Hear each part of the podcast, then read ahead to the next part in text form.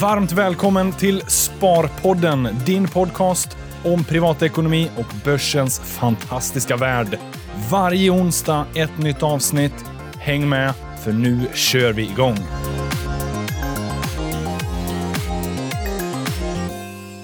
Välkomna, Sparpodden avsnitt tvåhundratrettiotre. Hur är läget, Eva och Jocke? Bra. Det är bra. Det är bra. tvåhundratrettiotre. Jaha. Herregud. Ja, det är helt galet kul faktiskt. Det är dubbelt så många som hundra... Jag går inte dela i två. Nej. Attans. Hur är det med dig, Alex? Det är mycket bra. Ja. Eh, och, eh, och allt däremellan. Mm. Så, men... Eh, jo, men det känns som att det är bra. Det är rapportsäsong. Börsen går upp kraftigt. För att sen så svaja till lite. Men mm. eh, det är kul när det stiger. Ja, det händer lite grejer i varje fall. Det är oftast det roligare lite. För min portfölj åtminstone. Ja, ja men det händer lite. Ja. Det, det är riktigt skoj. Jag tror att fler kan hålla med dig att det är lite roligare när portföljen går upp än när ja. den går ner. Mm. Ja. Men man måste komma ihåg att när det faller, då uppstår det fina köptillfällen. Mm. På lång sikt så kan det ju då vara ganska fin avkastning som väntar. I alla fall så jag intalar mig själv. Ja, det där lät som någon slags. Alex, ja. Är det så att du ligger snett i din portfölj? Va? Man hade alltid velat ha lite mer procent. Ja, okej. Okay. Men ja. de procenten man inte har i portföljen, de kan man ha i flaskan. Så jag precis det där. Okej, eh, då går vi vidare. Ja, ovanligt frispråkig med tanke på att Eva är idag. Ja, precis. Ja, nej, men okej då. Vi, uh, vi stryker det här, vi går vidare. Rapportsäsong i alla fall. Mm. Det, här, det händer ju otroligt mycket. Du har varit ute och kommenterat väldigt mycket, Jocke. Ja, det har jag. Eh, och eh, som vanligt Ericsson. Eh, men eh, ja, det blev lite banker och lite ja. bostadsutvecklare och lite småbolag. Men Ericsson, där var ju eh, total kalas mm. förra veckan. Mm. Den var ju en riktig kioskvältare. Mm. Och kurs, kursmässigt så sköt de ju höjden. Mm. Från att förväntas en förlust till en miljard redovisar de var ju vinst, tror jag. Det var nog kanske en halv miljard i, i förväntad förlust för kvartalet och sen var det en miljard. Nej, du, du är helt utsnurrad. De gjorde fortfarande en förlust. Ah, okay. trehundra miljoner. Eh, men förväntat var nog två och en halv miljarder i förlust faktiskt. Han ah, okay. skulle bara kolla att du var med. Mm. Exakt. Eh, men eh, oavsett, det, kursen det sköt ju höjden. Mm. Och det är väl det här, krisen över. Ja. Eh, börja sakta i ett halvår och nu visar man det i siffrorna. Mm. Det är ju kanon. Men det är ju så här, försäljningen sjunker. Det är ett kvartal där försäljningen sjunker. Eh, och det är också ett eh, kvartal där man jobbar rätt intensivt med sitt kassaflöde för att få det att se bra ut. Eh, och man kikar lite närmare i rapporten. Eh, Men det är bättre. Det är bättre för men har, har alla omstruktureringar och allting som de har, liksom det här stål, stålbadet får man väl ändå kalla det, som mm. de har gått igenom. Är de klara? Nej, så det fortsätter nu under det här året. Det ska väl egentligen vara klart tjugonitton. Så att Ericsson kommer ju fortsätta skära ner samtidigt som man anställer på andra håll. Mm. Eh, men det är fortsatt så att eh, rätt många som ska gå. Eh, det finns fortfarande också delar i Ericsson som man vill bli av med, tror jag. Så att det kommer att fortsätta under året eh, med det höga tempo man har. Men eh, det var en ganska lättad eh, Börjekom mm. som, eh, som eh, kunde gå ut med den här rapporten. Så det är ju kul. Det är ju skönt förstås att det, det ändå rätar upp sig. Sen kan jag tycka att ja, kollar man värderingsmässigt nu också efter den här uppgången i Ericsson så är det ju höga förväntningar. Mm. Det, det är rätt eh, mycket som ska slå in och eh, vi får hoppas att det gör det då. Men, eh, vad var höjdpunkterna då? Liksom, man blickar framåt från rapporten. Nej, men det är ju att de eh, egentligen kanske inte så mycket på försäljningssidan utan kostnadssidan. Att man har kontroll på det, att det ser allt bättre ut. Eh, men visst, det börjar också kanske ljusna lite också för dem. Eh, de får upp marginalerna på det de säljer, eh, vilket är positivt förstås. Eh, och har en, framförallt inom eh, networks och radio systems och där, så har de skickat ut en hel del nya produkter eh, där de faktiskt kan ha lite bättre marginaler på. Så att eh, ja, det känns som den strategin de har funkar just nu. Men det blir ju ett betydligt mindre Ericsson än vad det var en gång i tiden. Ja, men inte det, det är ju precis det är ju det som de måste göra, känns det ju som. Att det, eh, den, den, den verksamhet som de har haft måste ju nu förändras till framtida Ericsson. Absolut, det kommer säkert vara så här klassisk eh, universitetsstudie på Ericsson på misstag när man köper bolag och går in i nya marknader. För att, och det där är ju svårt. Det är otroligt svårt. Eh, och alla bolag hamnar ju där till och från. Liksom där, den kärnverksamheten som du kan och verkligen bra på. Du märker att den är under press. Eh, du kanske tjänar väldigt mycket pengar på den här och nu. Men du märker att den är under press. Och så vill du liksom utnyttja det här momentet till att bli bra på andra saker. Och så köper man bolag och så vidare. Och så trampar man snett. Det är ju inte helt ovanligt. Det, det, det är... Man undrar ju lite. För det är ju typ den affärsmodellen de här amerikanska jättarna har. Amazon, Google. De har liksom en core business som levererar otroligt starkt rörelseresultat. Och sen så köper de upp en miljon andra. Jag tror Google gör ju liksom nytt partnerskap dagligen. Mm. Eh, och hur ofta de köper upp bolag vet jag inte. Men det kan ju också slå snett om sen AdWords inte längre fungerar så som det fungerar idag. Absolut. Absolut, så är det. Så det blir ju, ja, man, man har en period där man växer och sen så förändrar marknaden sig. Och det kan mm. vara tufft att hänga med. Mm. Men, och det är väl där det gäller att vara, ha lite insikt och ställa om verksamheten fort. För Ericsson har inte gjort det tillräckligt snabbt utan man, efter Carl-Henrik så tillsatte man ytterligare en vd som fortsatte med samma strategi. Mm. Där borde man redan där kanske ha med, med backspegeln. Ja, och det är ju lätt hand. Att säga det nu. Ja, det är jättelätt att säga det nu. Men, men det känns ju som att de har varit alldeles för... Vid det vd-bytet var det ju redan liksom, utmaningar. Mm. Ja, men det är svårt får... att ha det där modet, tror jag. Att, att verkligen ta de besluten ja. Som krävs. Det är lättare att skjuta det framåt lite grann. Ja. Faktiskt. Jaha, men du var ju ändå positiv. Ja, det tycker jag. Det är absolut positiva nyheter för eh, Ericsson. Det är mm. det. Jättebra. Ja, annars hade det varit vågat av dig att gå emot marknaden och säga att det är negativt. Ja, det var en dålig, dålig rapport. Rusar tjugofem procent. ja, eh, nej, det vore ju fel förstås. Men en, en annan, eh, Volvo har ju också släppt rapport nu. Ja. Där fick vi faktiskt en fråga. Eh, nu var det ju ganska tydligt att Volvo ökade orderingången ganska bra. Men då fick vi en fråga på Twitter. Hur kommer det sig att, säg att Volvo som då ökar orderingången, varför går aktien ner? Den mm. följer tre procent under... Och det är igår tisdag mm. som de levererade rapport. Och det är ju en, det är en klassiker. Ja. Så här, det kommer rapport. Och så här, den slår alla förväntningar. Och så går, går aktien ner. Mm. Det är något så här, hur är det möjligt? Varför blir det så? Jag förstår frågan. Och, och jag, jag såg frågan också, kom från Twitter. Eh, hur, hur, hur, hur kan det vara så att aktien går ner när den slår alla förväntningar? Och då är Volvo ett jättebra eh, fall igår då. Därför att Volvo kommer in med en av sina bästa, måste veta, sina bästa kvartal någonsin. Eh, magisk försäljningsuppgång. Mm. Eh, I eh, construction equipment. Eh, man brukar säga något annat på svenska. Eh, men vi ser inte det där. Eh, där, där exploderar det fullkomligt. Det går hur bra som helst. Mm. Men vad, vad, vad som är problemet då, ah, det är när man kollar på lastbilarna. Så ser man de marginalerna betydligt lägre. Mm. Och det är ju ett problem att man inte får upp de marginalerna. Vad beror de på? Äh, det är de här flaskhalsarna framförallt. Man har svårt, det är, det är helt enkelt problem i produktionen med att få fram delar och annat, eh, vilket gör att man inte kan sälja som man vill.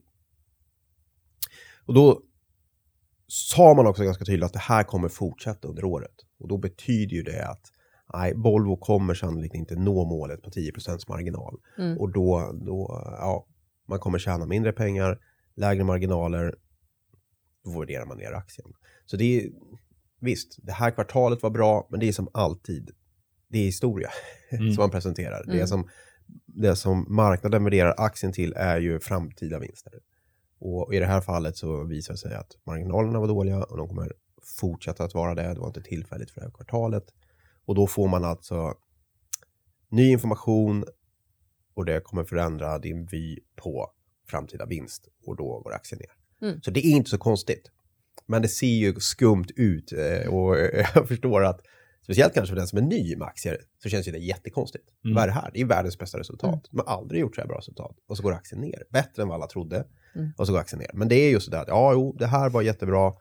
Men det aktien värderas på i framtida vinster. Mm. Och där får man skruva ner förväntningarna. Och då går aktien. Och då kommer inte den andra sidan. Då är bedömningen att den andra verksamheten inte kommer liksom hålla uppe marginalerna för yes. den förlust man gör inom yes. lastbilarna. Men annars ett fantastiskt resultat från Volvo. Mm. Nu vet ni att jag gillar Volvo. Ja, man kan ju följa din portfölj. Ja, ja, jag äger Volvo och jag pratar om det många gånger i Sparpodden, men det är helt otroligt. Det som är kul med det är ju att det är uppenbarligen så att Kina fortsätter ånga på rätt bra mm. med investeringar. U S A likaså, Europa fortsätter jättestarkt. Så att, mm, det är, Sandvik kommer också in bra. Caterpillar i U S A kommer in bra. Alla de här som är rätt beroende av investeringar eh, levererar bra rapporter. Mm. Det är intressant. Mm. För statistiken, makrostatistik och, och, och sådär har sett lite svag ut senaste kvartalet. Så nej, riktigt bra. Det är positivt. Men det är bra förtydligande, för det är så här, de frågorna får vi ofta, vad som händer kring rapporter. Eh, och mm. om vi ändå ska gå in på så här, för den nya privatspararen så är inte Man, man behöver ju inte ha full koll på rapporterna heller, utan rapporterna sätter lite temperaturen här och nu. Mm, bra indikation. En bra mm. indikation. Men om du ändå ska spara nu på lång sikt, fem till tio år, att Volvo föll tre procent, det är en piss i Mississippi i det långa loppet. Ja, så är det förstås. Så är det förstås. Men, men det är bra att få den här indikationen, och ibland så kanske det går lite motsägelsefullt, men då finns det ofta någon underliggande faktor. Mm. Och ha det där i bakhuvudet, att det är framtiden hela tiden. Du sparar ju för framtiden. Mm. Och så tänker aktiemarknaden också. Är det många som, jag vet att förut fick vi också fråga att man blandar ihop Volvo och tror att det har med Volvo Cars. Ja, men så är det också. Att göra. Och det har du ju inte alls idag. Nej. Och det, det gör ju till och med journalister. Ja. Eh, så det, det är uppenbarligen inte så konstigt. Eh, och det tror jag att när man inte är nörd så där, så det är inte så självklart kanske. Nej. Eh, att Volvo Cars och A B Volvo är två olika bolag. Men så är fallet. När får vi Volvo Cars till börsen? No, jag tror det är svårt. Jag tror det är svårt. Men ja, den var nära förra året kändes det som. Mm, men sen så då var det på gång, men sen fick, jag för sig, sen fick Volvo Cars ägare för sig att Daimler är ett kul bolag också. Ja. Uh, vi får se. Men, uh, om jag får göra en liten utstickare om mm. det, så jag som uh, faktiskt kör Volvo mm. nu uh, fick ju den glada nyheten att uh, Amazon inledde sam samarbete med Volvo Cars. De har ju en fantastisk grej att man får, kan mm. få mat levererad till mm. bilen idag. Så att om jag, jag bara talar om var min bil står parkerad, så kan jag handla mat och så levererar de matkassarna till bilen, vilket är helt magiskt. Ja, och så är det perfekt, så kan du bara köra hem och så ja. har maten med dig. Ja. Och nu kommer Amazon att börja leverera paket till bilen också. Mm. Cool. Det är en liten cool, alltså ja. jag tycker att de, de tänker lite, lite mer kring mm. bilarna. Mm. Men då måste jag också fråga, vad händer med Teslan? Nej, men den har vi också. Ja, det, jag det är det. Inte min. Nej, okej, okej. Men ja. eh, det är min mans. Ja. Den går inte ner i garaget här. Aj, ska... ja. Ja, just Eller vad det. säger du? Ett stort problem här på vårt nya kontor. Vi kommer inte ner i garaget. Det är så här ett ilandsproblem. Ja, men verkligen. Jocke, du kommer inte ner alls. Nej, jag gör det faktiskt inte. Jag kommer faktiskt inte ner alls. Jag får köpa tillbaka min Abarth. Fiat Abarth. Mm. Men motorcykeln? Hojen kommer jag ner med. Hojen kommer jag ner med. Yes. Det, it's a sign. Ja, jag ska åka motorcykel. Ja, motorcykel. S- sidospår. Mm. Ja, men rapporterna kommer ju fortsätta i en, två veckor till. Det är mm. liksom nu vi är mitt i kulmen av det. Yes. Generellt sett, om man bara så här snappar upp rubriker, så är det, känns som att många levererar mm. det här rapportkvartalet. Eh, Och bara kolla förra veckan, börsen steg tre procent. Nu är vi nästan på plus, eller vi är på plus-ish mm. sen årsskiftet. Mm. Så det var ju en bra återhämtning så sett. Mm. Men, men hela matchen är inte vunnen än. Det är fortfarande några veckor kvar och ett gäng bolag som mm. ska leverera. Mm, och alla... Och det är oroligt. Det märks där. Det är, det är liksom, Volvo tog lite stryk här på grund av det här. I U S A så kom... Jag tror det var Caterpillar som kom med också en sån här riktig kanonrapport. Men gick ner sex procent. Just på ungefär samma sak. Att mm. kostnaderna går upp. Där har vi problem med att med tullarna stökar till det. Så deras råvarukostnader går upp rejält. Men så ja, just det, de nya... Mm, precis. Så det händer grejer. Och handelstullar. Det här är ju grejer som är lite inflationsdrivande. Det som man är rädd för. Mm. Och som verkar hända nu. Mm. Så det ska man nog hålla lite koll på närmaste kvartalet här. Kanske att eh, till och med Europa kan få se lite, lite, lite inflation. Du tror att inflationen ska stiga? För det för oss in på att imorgon Riksbanken kommer ge lite räntebesked. Ja, tror du han har suttit och kalkylerat på det här också? Och han nej, det tror jag inte. Ingves. Nej. Jag, kommer aldrig, jag kommer aldrig höja räntan. Är det så? Ja, jag tror For, forever negativ? Ja, kanske. Vi nej. kanske kommer in i en lågkonjunktur eh, när vi helt enkelt inte har höjt räntan. Um, men det måste jag säga att jag tycker det är fel att vi har en så rå, låg ränta i ett läge där ekonomin är urstark. Mm. Det har vi pratat om hundra gånger. Ja. Men, Men det man säger är att då finns det heller inget bränsle när det går ner. Det kanske jag inte riktigt köper, det argumentet. Att man säger att om vi inte höjer nu, då kommer vi heller inte kunna sänka till nästa lågkonjunktur. Men det är ju inte sänkningen som gör att investeringarna kommer igång. Det, det, det är ett... För mig är det lite felaktigt ja. nationalekonomiskt mm. tänk. Att om vi har eh, eh, två procent ränta och så kommer vi in i en lågkonjunktur och så höj, sänker vi ner till noll. Eh, eller om vi börjar med noll så är incitamentet eller kostnaden mm. att ja, investera ja. är ju samma. Mm. Jag, jag ja. menar, det är ju inte sänkningen i sig. Det är inte... Det är ju inte så att folk ska känna, oj nu blev det billigt. Det är inte så tänket är, utan det är ju helt enkelt att kostnaden för att finansiera mm. eh, ska göra att du investerar. Eh, så att det är inte jag så orolig för. Det är många som pratar om det. Jag, jag håller med också, och det är lite därför typ så här, hyror har stått still de senaste åren. Och löneutvecklingen har också stått still. Mm. För att det är så... Eh, och, och någonstans så känns det som att vi har, det är nu vi har ett litet window of opportunity att få upp räntan. Om ifall det liksom kommer en krasch längre fram. Så att man har någon form av stötdämpare. Som men, ska vara men, funktionen. Men, men han höjer inte imorgon. Nej, det gör han inte. Vi nej, man, hej, det, nej, men, det är kul att höra vad han säger. Men, men han kommer ju inte höja. Så är det. Nej, det skulle vara... Och kanske inte höjer i år överhuvudtaget. Nej. nej. Men det, ja, det, alla andra pekar ju på att det borde ske. Ja. Det är ju, tittar man på skugg, skuggdirektionen och, och mm. alla som kan... eller bara tycker sig kunna mm. ibland, pekar ju på att det borde upp. Och jag menar, vi ligger ju så pass låga nivåer, så att vad skulle hända om man höjde, höjde räntan? Det finns, jag kan inte se att det finns några... Supernegativa, nej. Nej, eller liksom varken på makro eller... Liksom, jag, jag ser inte att det skulle påverka ja, att folk inte skulle kunna betala sina räntor. Eller, det är de här stora frågorna man f- har funderat på, liksom, om man skulle höja räntan rejält. Mm. Um, Nej, jag håller med. Då känns det också, men då finns också den här biten att man vill inte stärka kronan. Eh, men nu är den så otroligt svag. Jag, så jag, att, inte, jag, bara, jag ser inte problemet med det heller. U-land, eller? Det är helt sjukt. Ja. Jag tror jag ska ställa in min Italien-resa i sommar bara för det är dyrt.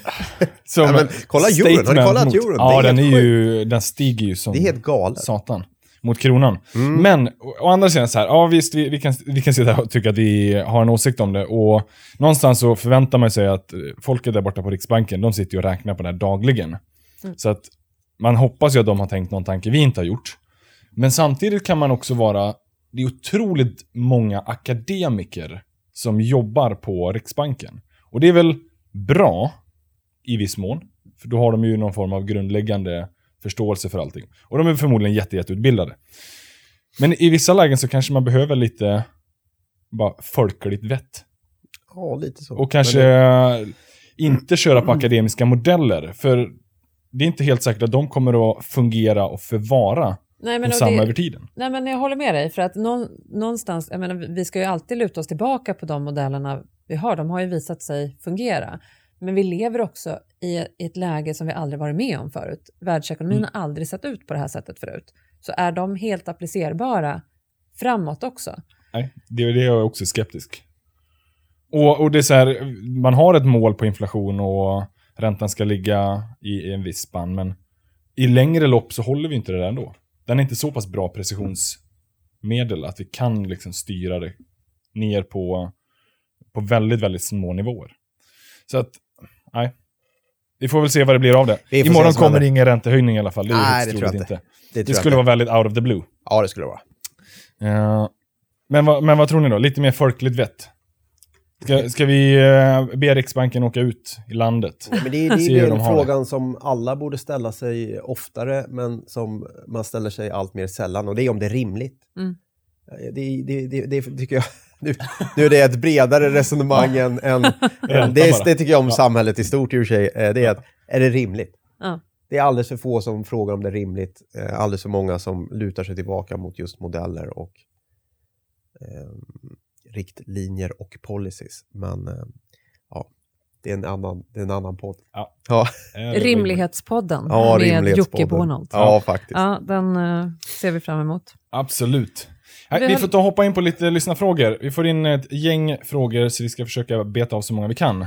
Mm. Uh, du fick in en fråga på mail, Jocke. Kom, kom på en fråga till Sparpodden. Uh, inte säkert på, inte säkert ensam om att undra dessa saker. Både ni och andra poddar pratar generellt sett i termer om marknaden. Börsen är väldigt volatil just nu. Och börsen känns övervärderad. Kan ni gå igenom dessa ord och ge exempel hur jag kan se detta? Jag förstår självklart att det är erfarenhetsbaserat efter era långa tider på börsen. Men vi som mindre privatsparare, hur kan vi veta att marknaden är volatil respektive övervärderad? Mm. Bra fråga. Mycket ja. Bra. Eh, ska vi börja med volatil då? Eh, för den är ju inte erfarenhetsbaserad, utan att börsen är volatil eh, så är det ett mått på hur mycket den svänger. Eller man ska säga. Mm. Hur mycket den går upp och ner. Mm. Ja. Eh, hur mycket berg- och dalbana är det på börsen just nu? Eh, och det kan man mäta på olika sätt. Man kan mäta volatil från dag till dag eller intradag under dagen. Mm. Och det finns massa sätt att mäta det på. Men eh, egentligen eh, när man säger att den är volatil så menar man att det svänger mer. Mm. Det är mycket upp rörelse. Ena dagen, ner ena dagen, eh, mer rörelse. Mm. Just nu var vi inne i en väldigt volatil. Men, och samtidigt som allting är det ju relativt. Mm. Eh, den är ju mer volatil idag än vad den var förra året. Ja. tjugo sjutton var också ett väldigt så här, stiltigt år. Ja, samtidigt som här, tjugo arton absolut. Är ju väldigt lite volatilitet jämfört med tjugo åtta. Mm. Mm. När vi hade en finanskris. Absolut. Och hur man kan se det här, då finns det ju volatilitetsindex som också mm. mäter. Eh, så det. det är ju ofta så enkelt som att söka volatilitetsindex. Så hittar man det. Och som du säger, någonstans, ja, som det har varit just nu, senaste kvartalet, det är lite så här normalläge för börsen. Det är ja. Nog så den ska funka egentligen, den funkar bra. Och det är kanske det vi borde säga, att nu är den lite normalvolatil ja. Egentligen istället ja. För att nu är den väldigt volatil. Ja. För, det, det är bara, för man har så tjugo sjutton i närminnet. Men man jämför med det närmast förekommande. Ja, det. Ja, alltid. Är det. Det är sällan man sitter och jämför med tjugo åtta i, i det ja. Vi talar om här och nu, men det är ju helt korrekt. Ja. Och, och det är ju mer normalt att börsen är har rörelser upp och neråt. Att den går sakta uppåt är ju liksom... kommer jag ihåg när det var som värst. Då vaknade jag var, nästan varje morgon med antingen näsblod. Och en period så kräktes jag också blod. Eller så här hostade blod. Eh, när jag gick till jobbet. Och då vet man, då är det volatilt. Då är marknaden riktigt volatil. Det är en jättebra, det är en jättebra sån parameter. Det är en parameter. Så när jag vet att när jag vaknar med näsblod mer än tre dagar i rad. Då är det jättevolatilt. Ja. Okej, det är, eh, det är en parameter som jag tror inte gäller för eh, mm. normala... Eh, då ska jag säga, då har man kanske lite skev risk i sin portfölj. Ja. Om man nu ah. känner så. Nej, det var nog snarare kundernas portföljer. Ja. Portföljer du, som gjorde mig orolig då. Övervärderad då? Den, övervärderad, den känns ju lite mer eh, ja, det är mer känsla. Typ och smak, absolut. Ja. Men. Man kan kolla på parametrar som P-tal. Det finns de som mäter P E-tal på hela börsen. Och P E-tal står ju då för price genom earnings. Hur mycket priset kostar i förhållande till vinsten. Mm. Eh, och det ger ju ett hum om hur billigt eller dyrt man betalar för vinsten. Yes. Och det är samma där. Den kan ju då vara dyrare idag än vad den var för fem år sedan. Men samtidigt kan den ju vara billigare än vad den var på slutet nittiotalet. När vi hade en I T-bubbla eller strax innan någon annan bubbla. Så att den är ju, där är väl samma också att många refererar till att det har gått upp mycket. Priserna mm. har gått upp och marknaden tenderar ju att försöka blicka framåt som vi har sagt tidigare. Och ser det ut som att det går bra, ja, då hoppas man att det ska fortsätta gå bra. Mm. Och då kanske man vrider upp förväntningarna lite och plötsligt blir priset högre än vad vinsten har varit tidigare. Men det behöver inte vara akutnivåer och det är inte som att börsen är galet galet. Nej, och det är ju det där. Börsen är ju, värderas ju, och det är ju tillgång och efterfrågan. Och ibland får man känslan att alla ska ha aktier samtidigt. Ofta är det så kanske också. Och då, då tycker man ofta säger det där, nu känns börsen övervärderad. Men äh, ja, det är nog, när jag själv säger det, måste jag nog ärligt säga att det är ganska mycket tycke mm. på smak eller sådär. Ja, för den är ju inte, och ofta kan man använda det som substitut för att den inte men är undervärderad. Men du tyckte det förra podden, vi pratade om det förra veckan. Det var lite oroligt. Jo men exakt, och det var det jag tänkte komma till, att den är inte undervärderad. Det är inte som att det är otroligt låga priser generellt sett på börsen. Det kan ju finnas sektorer och ja.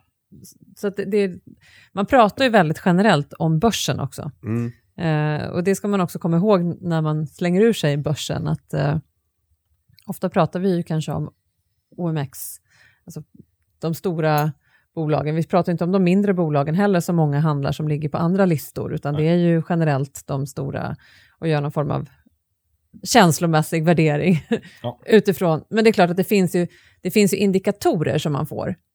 P E-tal har du nämnt. Eh, tillgång, efterfrågan. Eh, det är ju samma sak. Märker man att många börjar hypen kring någonting, då är det ju många som går in. Sen om det blir övervärderat då eller inte, det är inte kanske kopplat till det. Nej, det är därför det, det känns så. Den blir väldigt mycket känslostyrd, eller vad man man går på en känsla där, vad det känns övervärderad. Eh, men man, man behöver ju, precis som du säger Eva, alltså det finns ju enskilda bolag, enskilda branscher mm. som kan vara mycket billiga och en del som kan vara väldigt, väldigt dyra om man kollar på ett mått som P-tal. Mm. Eh, så att, eh, det är svårt att, att veta vad man ska ta med sig av det där. Det är ju mer lite för att hålla sig kanske ajour vad marknaden generellt sett känner. Men, men samma sak där, har man ett långsiktigt sparande då kan man ju falla tillbaka på att börsen stiger ju generellt sett över långa tidshorisonter. Det spelar inte så mycket roll om det faller eller stiger det här året. Även om det är lite kul att hålla sig uppdaterad och vara där inne och läsa rapporterna. Mm. Så att ibland behöver man kanske ta ett litet nyktert perspe- perspektiv och eh, ett steg tillbaka. Det känns som att övervärderad har liksom blivit någon form av normal. Lite grann. Vi har pratat mm. om det ganska ja. länge att mm. börsen är övervärderad. Mm. Eh, och det kanske man ska reflektera över att det har varit. De senaste två åren har man pratat om att ja, den är övervärderad. Den är övervärderad. Um, Men, och man hör om, aldrig om, någon säga nu är den normalvärderad. Nej, så om, nej faktiskt. Nej. Det, det, det, är liksom, norm, det finns inget normalläge tror jag på börsen. Utan det är, ja, när är den överhettad kan man fråga. Ja, det, får vi, det är också där. Det ser vi i efterhand. Vi kan säga att den inte är överhettad åter, då. Vi återkommer. återkommer. Det vi har sett. Nej, det, jag vet inte om vi gav någon klarhet i det här, men, men det är ja, men lite mer i alla fall vad volatilitet och, och framförallt ta med sig att det är väldigt mycket eh, känsloargument en del. Det är ingen som vet vad som händer imorgon. Mm. Nej. Inte ens Jocke Bornal. Nej, det är men du, ska vi gå vidare till ja. Erik Skog då? Ja. Eh, också på Twitter. Eh, tänkte på när analytiker skriver att något är till exempel övervikt, eller det är övervikt eller undervikt i sina rekommendationer. Jag är inte helt hundra på vad som menats med det. Eh, Jocke, vad betyder övervikt och undervikt i analytikernas rekommendationer? Ja, jag, jag är grym. Jag kan verkligen det här med övervikt. eh, nej, det är inte så lätt. Eh, och jag tycker den här frågan var jättebra. Eh, för det är en sån här grej som man bara inte reflekterar så mycket över. Eh, man har jobbat med det. Men det är ju så här att när man pratar övervikt och undervikt så har man någon slags grundmodell för hur det ska se ut. Och ska vi förklara det här enkelt så säg att du har bestämt dig för att jag ska ha sjuttio procent aktier, trettio procent räntor i mitt sparande. Det är min grundställning, min, min strategiska bas. Fördelning. A- a- exakt. Men så känner du att ja, aktiemarknaden är nog lite undervärderad kanske. Så jag väljer att ha sjuttiofem procent aktier, tjugofem procent räntor. Alltså har du övervikt i aktier, undervikt i räntor. Eh, och det där är många som jobbar med det. Oftast hör man det, i Sverige i alla fall tycker man hör det oftast kring eh, strateger som eh, Mikael Levin på Nordea eller Jonas Olavi på Alfred Berg som jobbar med strategiskt. Hur ska man vikta eh, sin portfölj? Och då jobbar man mycket med det. Övervikt av en region kanske. Mm. Eller undervikt tillgångsslag. Eller så kan man ju gå ner på enskilda aktier. Men kommer man ner på enskilda aktier, övervikt kan man prata om eh, antingen i, i sin bransch. Mm. Eller oftast kanske kring index. Och eh, om man har en större post kanske i Nordea än vad det har som viktig index. Kanske man är överviktad. Var det en bra förklaring? Var... Balanser och relationer, det är väl det det handlar om lite. Ja, ja. Relationen kan man säga. Ja. Det var en bra förklaring tycker jag. Väldigt bra.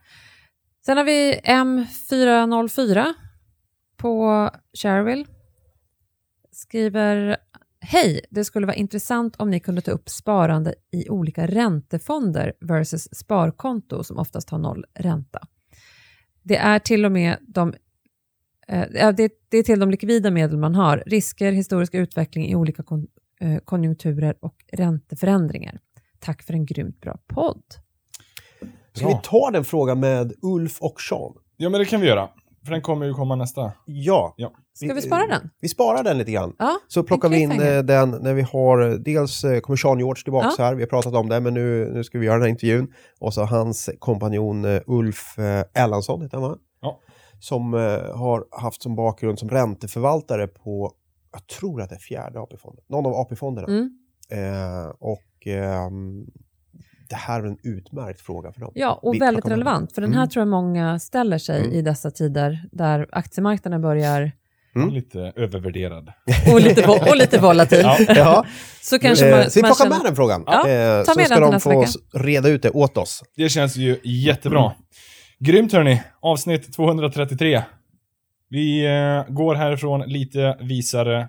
Och förhoppningsvis med lite mer avkastning. I Undervärderad och överviktig. Överviktig, ja. ja. Grymt. Ta hand om er där ute och uh, ta det lugnt på börsen. Ha det gott. Ha det gott. Hej. Hej.